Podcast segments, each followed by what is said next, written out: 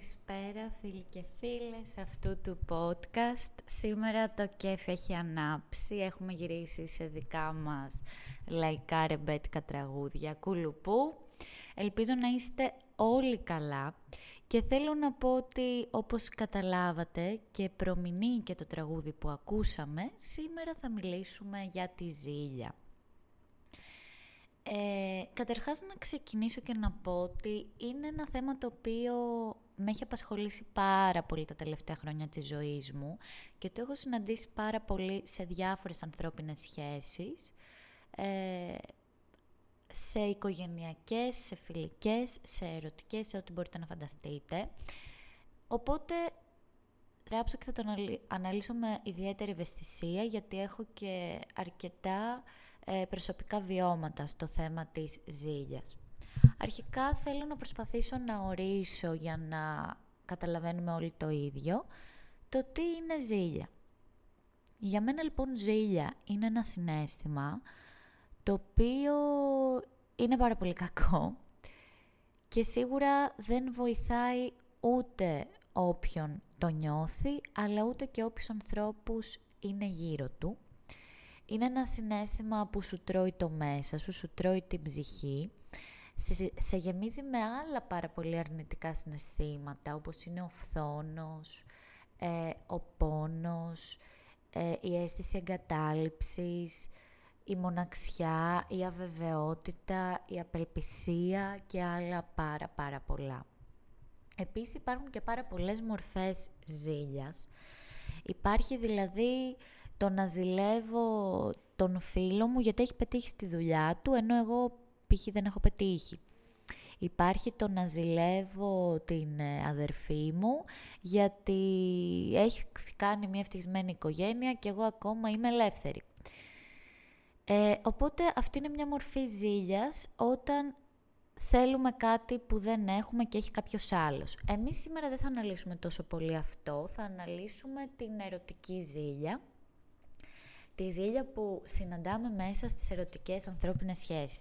Τι άλλο θα μπορούσατε να πείτε θα ανέλησες η Αντωνία; Ναι, παιδιά, εντάξει, θεωρώ ότι είναι πιο ενδιαφέρον, καλός ή κακός και επίσης θεωρώ ότι το συναντάμε και πιο εύκολα στην καθημερινότητά μας. Ε, θα ξεκινήσω λοιπόν και θα πω ότι θα μιλήσω επίσης για τη ζήλια η οποία δεν στηρίζεται σε πραγματικά γεγονότα και ο καθένας μας τη ζει μόνος του στο κεφάλι του, στο δικό του κόσμο. Γιατί από την άλλη μεριά, αν όντως είμαστε με κάποιον άνθρωπο ο οποίος μας κάνει μαλακίες και μας δημιουργεί αισθήματα ζήλιας, αυτό πάει να πει ότι είμαστε σε μια τοξική σχέση με έναν ακατάλληλο άνθρωπο. Οπότε εκεί τα πράγματα είναι πολύ πιο ξεκάθαρα και απλά θα κάτσουμε και θα σκεφτούμε τι ζητάμε από έναν ερωτικό μας σύντροφο και τη σχέση μας μαζί του.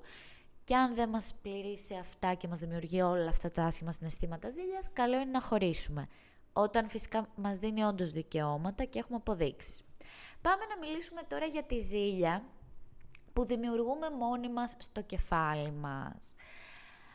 Το πρώτο πράγμα που πρέπει να αναρωτηθούμε όταν νιώθουμε αισθήματα ζήλιας χωρίς λόγο είναι το γιατί. Γιατί ζηλεύω, γιατί μου βγαίνει αυτή η συμπεριφορά απέναντι στον άνθρωπό μου, τι είναι αυτό που μου το προκαλεί. Πρέπει δηλαδή λίγο να το διερευνήσουμε. Αν δηλαδή εγώ είμαι με το αγόρι μου κάπου και είμαστε για καφέ και κοιτάξει κάποια όμορφη κοπέλα που περάσει και εκείνη τη στιγμή νιώθω ότι τρελαίνομαι και μου κόβεται η ανάσα και θέλω να τον χτυπήσω, δεν μπορώ να αναπνεύσω από τη ζήλια γιατί κάπως έτσι είναι αυτά τα συμπτώματα. Βασικά συνήθως μας πιάνει μια ταχυπαλμία νομίζω. Ε, πρέπει να κουλάρω, να κάνω ένα βήμα πίσω, να πάρω μερικές ανασούλες και να κάτσω να σκεφτώ Ωπα ρε παιδί μου, εντάξει, είδα απλά μια ωραία κοπέλα και την παρατήρησε ή μπορεί και να ε, εξέφρασε το πόσο όμορφη κοπέλα είναι αυτή. Αυτό δεν σημαίνει κάτι. Πρέπει λοιπόν να καταλάβω γιατί ζηλεύω. Ζηλεύω ίσως άλλες κοπέλες επειδή έχω πρόβλημα με τη δική μου εικόνα, επειδή με θεωρώ κατώτερή τους, επειδή θεωρώ ότι για να τις κοιτάει ε, δεν του αρέσω τόσο πολύ γιατί αλλιώς θα κοίταζε 24 στα 7 εμένα.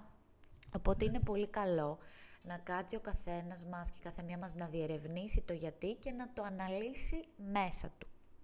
Στην πορεία, αφού γίνει αυτή η διερεύνηση, το δεύτερο βήμα που θα μπορούσαμε να κάνουμε είναι το πώς να το αντιμετωπίσουμε. Αρχικά, πρέπει να παραδεχτούμε στον εαυτό μας ότι ζηλεύουμε. Δεν μπορούμε δηλαδή κάθε φορά που γίνεται κάτι να λέμε «Α, ο Μίτσος φταίει». Όχι, δεν φταίει ο Μίτσος και ο κάθε Μίτσος. Ε, φταίει το ξερό μας το κεφάλι, το οποίο ε, δημιουργεί συνέχεια συνθήκες στο να πέφτουμε στην παγίδα της ζήλιας. Οπότε πρέπει να παραδεχτούμε στον εαυτό μας ότι ξέρεις κάτι Αντωνία, ζηλεύεις, δικό σου είναι το, το φάουλ και από εκεί και πέρα αφού το παραδεχτώ πρέπει και να το αποδεκτώ και πρέπει να προσπαθήσω να μην το κάνω. Δηλαδή, εν τω μεταξύ δίνω αυτά τα παραδείγματα λίγο με το να δει ο άλλος μια ωραία κοπέλα στο δρόμο ή να σχολιάσει και τώρα θα δώσω και παραδείγματα με social. Γιατί αυτά ακούω και πάρα πολύ από εκεί έξω και με φρικάρουν, γιατί από εκεί που πραγματικά θα έπρεπε να τα ακούμε και να γελάμε και να λέμε «Μα καλά με αυτά κάθεται και ασχολείται και ζηλεύει». Και όμως αυτά είναι που απασχολούν και φέρνουν σε ρήξεις στις μέρες μας πάρα πολύ συχνά ένα ζευγάρι. Οπότε στο στάδιο του να προσπαθούμε να κάνουμε κάτι άλλο, αν εγώ είμαι με τον σύντροφό μου και βλέπω ότι ε, σκρολάρει στο Instagram και πατάει like σε κοπέλες, π.χ. έχω ακούσει συχνά ότι ενοχλεί το να πατάνε like οι άντρες σε κοπέλες με μαγιό, ότι και καλά ο πατάει σε γυναικεία σώματα, εντάξει τώρα κάτι έγινε, wow.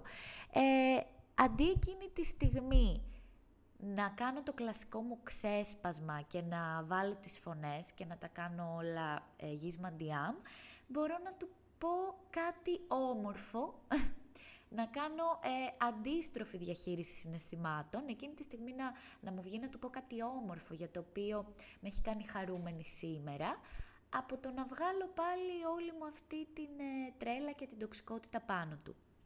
Π.χ. μπορώ να του πω εκεί που πατάει τα like, Αγάπη μου, σε ευχαριστώ πολύ. Ξέρω εγώ, πέρασα πολύ ωραία σήμερα στον καφέ και με τη βόλτα που κάναμε ξεχάστηκα. Είσαι υπέροχος. Κουλουπού, κουλουπού, κουλουπού.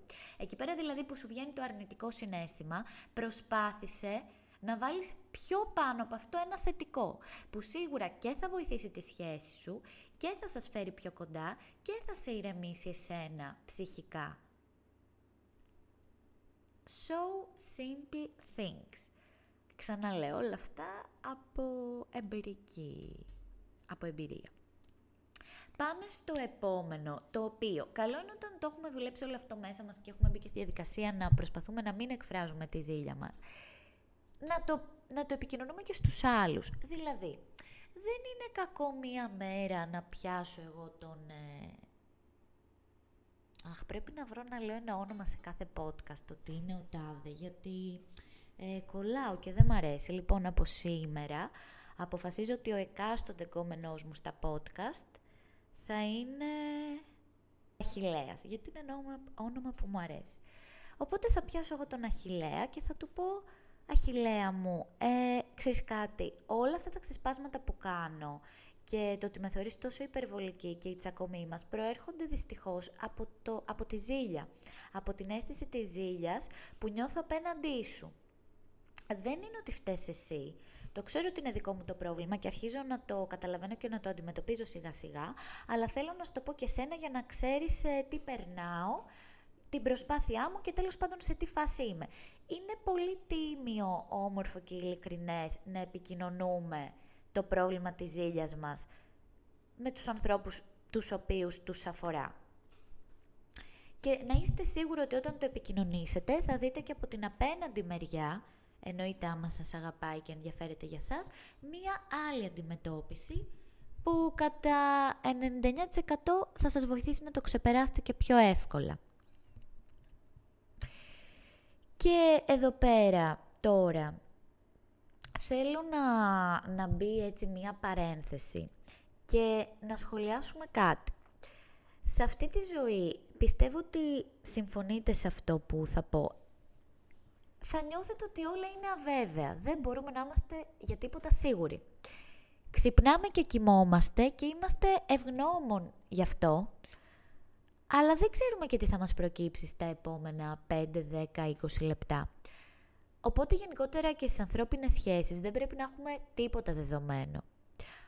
Όσο τέλεια και να είμαστε με έναν άνθρωπο, όσο καλά και να μας φέρετε και το παραμικρό δικαίωμα να μην μας έχει δώσει ποτέ, ότι μπορεί να μας απατήσει, να μας εγκαταλείψει, να μας κάνει τέλος πάντων μια μαλακία, υπάρχουν πιθανότητες ότι θα το κάνει.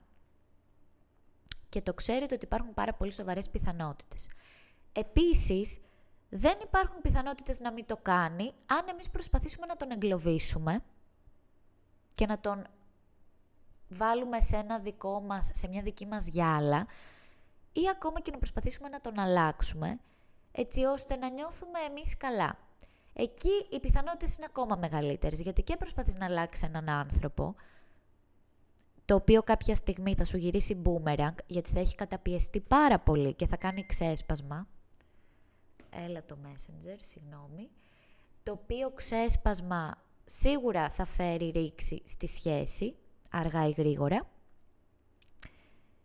Και γενικότερα πρέπει πολλές φορές σε μία σχέση να μπαίνουμε και στη θέση του άλλου. Και να πούμε, θα ήθελα εγώ να μου απαγορέψει ο Αχιλέας να πάω πέντε μέρες στη Μύκονο με τις φίλες μου; Εγώ σαν Αντωνία σίγουρα δεν θα το ήθελα αυτό.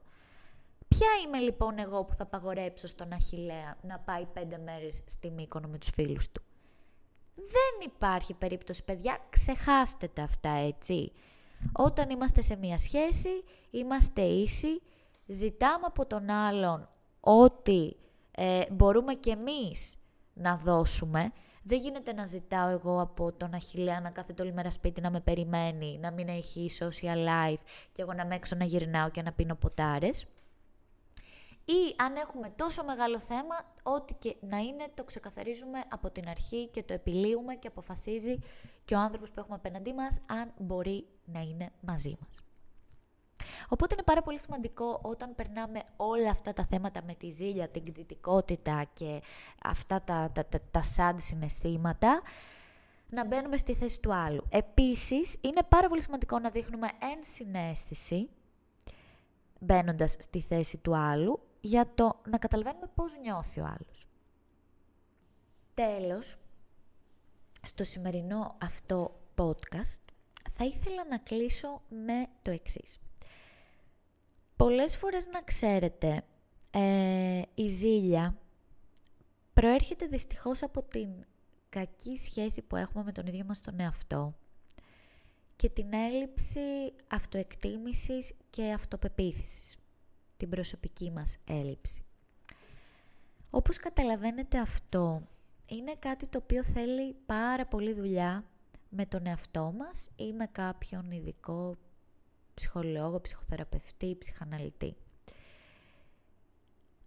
Οπότε, αν νιώθετε πραγματικά ότι αντιμετωπίζετε μεγάλα ζόρια στο θέμα ζήλιας και έχετε δει ότι σας καταστρέφει και καταστρέφει και τις σχέσεις σας και στεναχωρεί ανθρώπους που είναι δίπλα σας. Αν ακούσετε ποτέ αυτό το podcast, πάρτε το τώρα ως κίνητρο να ξεκινήσετε για το δικό σας καλό μία προσωπική σας θεραπεία. Υπάρχουν άπειροι τρόποι. Για τον πολύ απλούστατο λόγο ότι πρέπει και είστε υποχρεωμένοι να βελτιώσετε την ποιότητα της ζωής σας και αν δεν το κάνετε εσείς οι ίδιοι, πιστέψτε με, δεν θα ενδιαφερθεί να το κάνει κανείς. Οπότε φροντίζουμε εμείς οι ίδιοι για να ε, φέρουμε στην επιφάνεια την καλύτερη εκδοχή του εαυτού μας.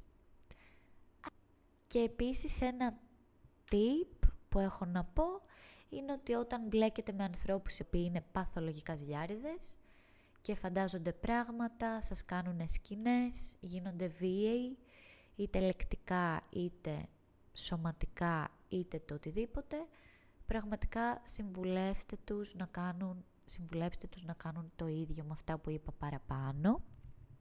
Δεν μπορείτε εσείς να γίνετε ο σάκος του box του καθενός, ούτε ο σωτήρας του καθενός, άμα δεν θέλει ο ίδιος πρώτα να σώσει τον εαυτό του και φύγετε από αυτές τις τοξικές καταστάσεις και σχέσεις και φροντίστε τον εαυτό σας. Αυτά από εμένα. Εύχομαι να έχετε μια υπέροχη μέρα, όποτε και να με ακούσετε. και θα χαρώ πολύ να λάβω μηνύματα αν θέλετε και προσωπικά όσοι με ξέρετε και στο Instagram του podcast μας μίλησέ μου γι' αυτό να μου πείτε αν σας άρεσε το σημερινό επεισόδιο. Φιλάκια πολλά, see you soon στο επόμενο δικό μας podcast.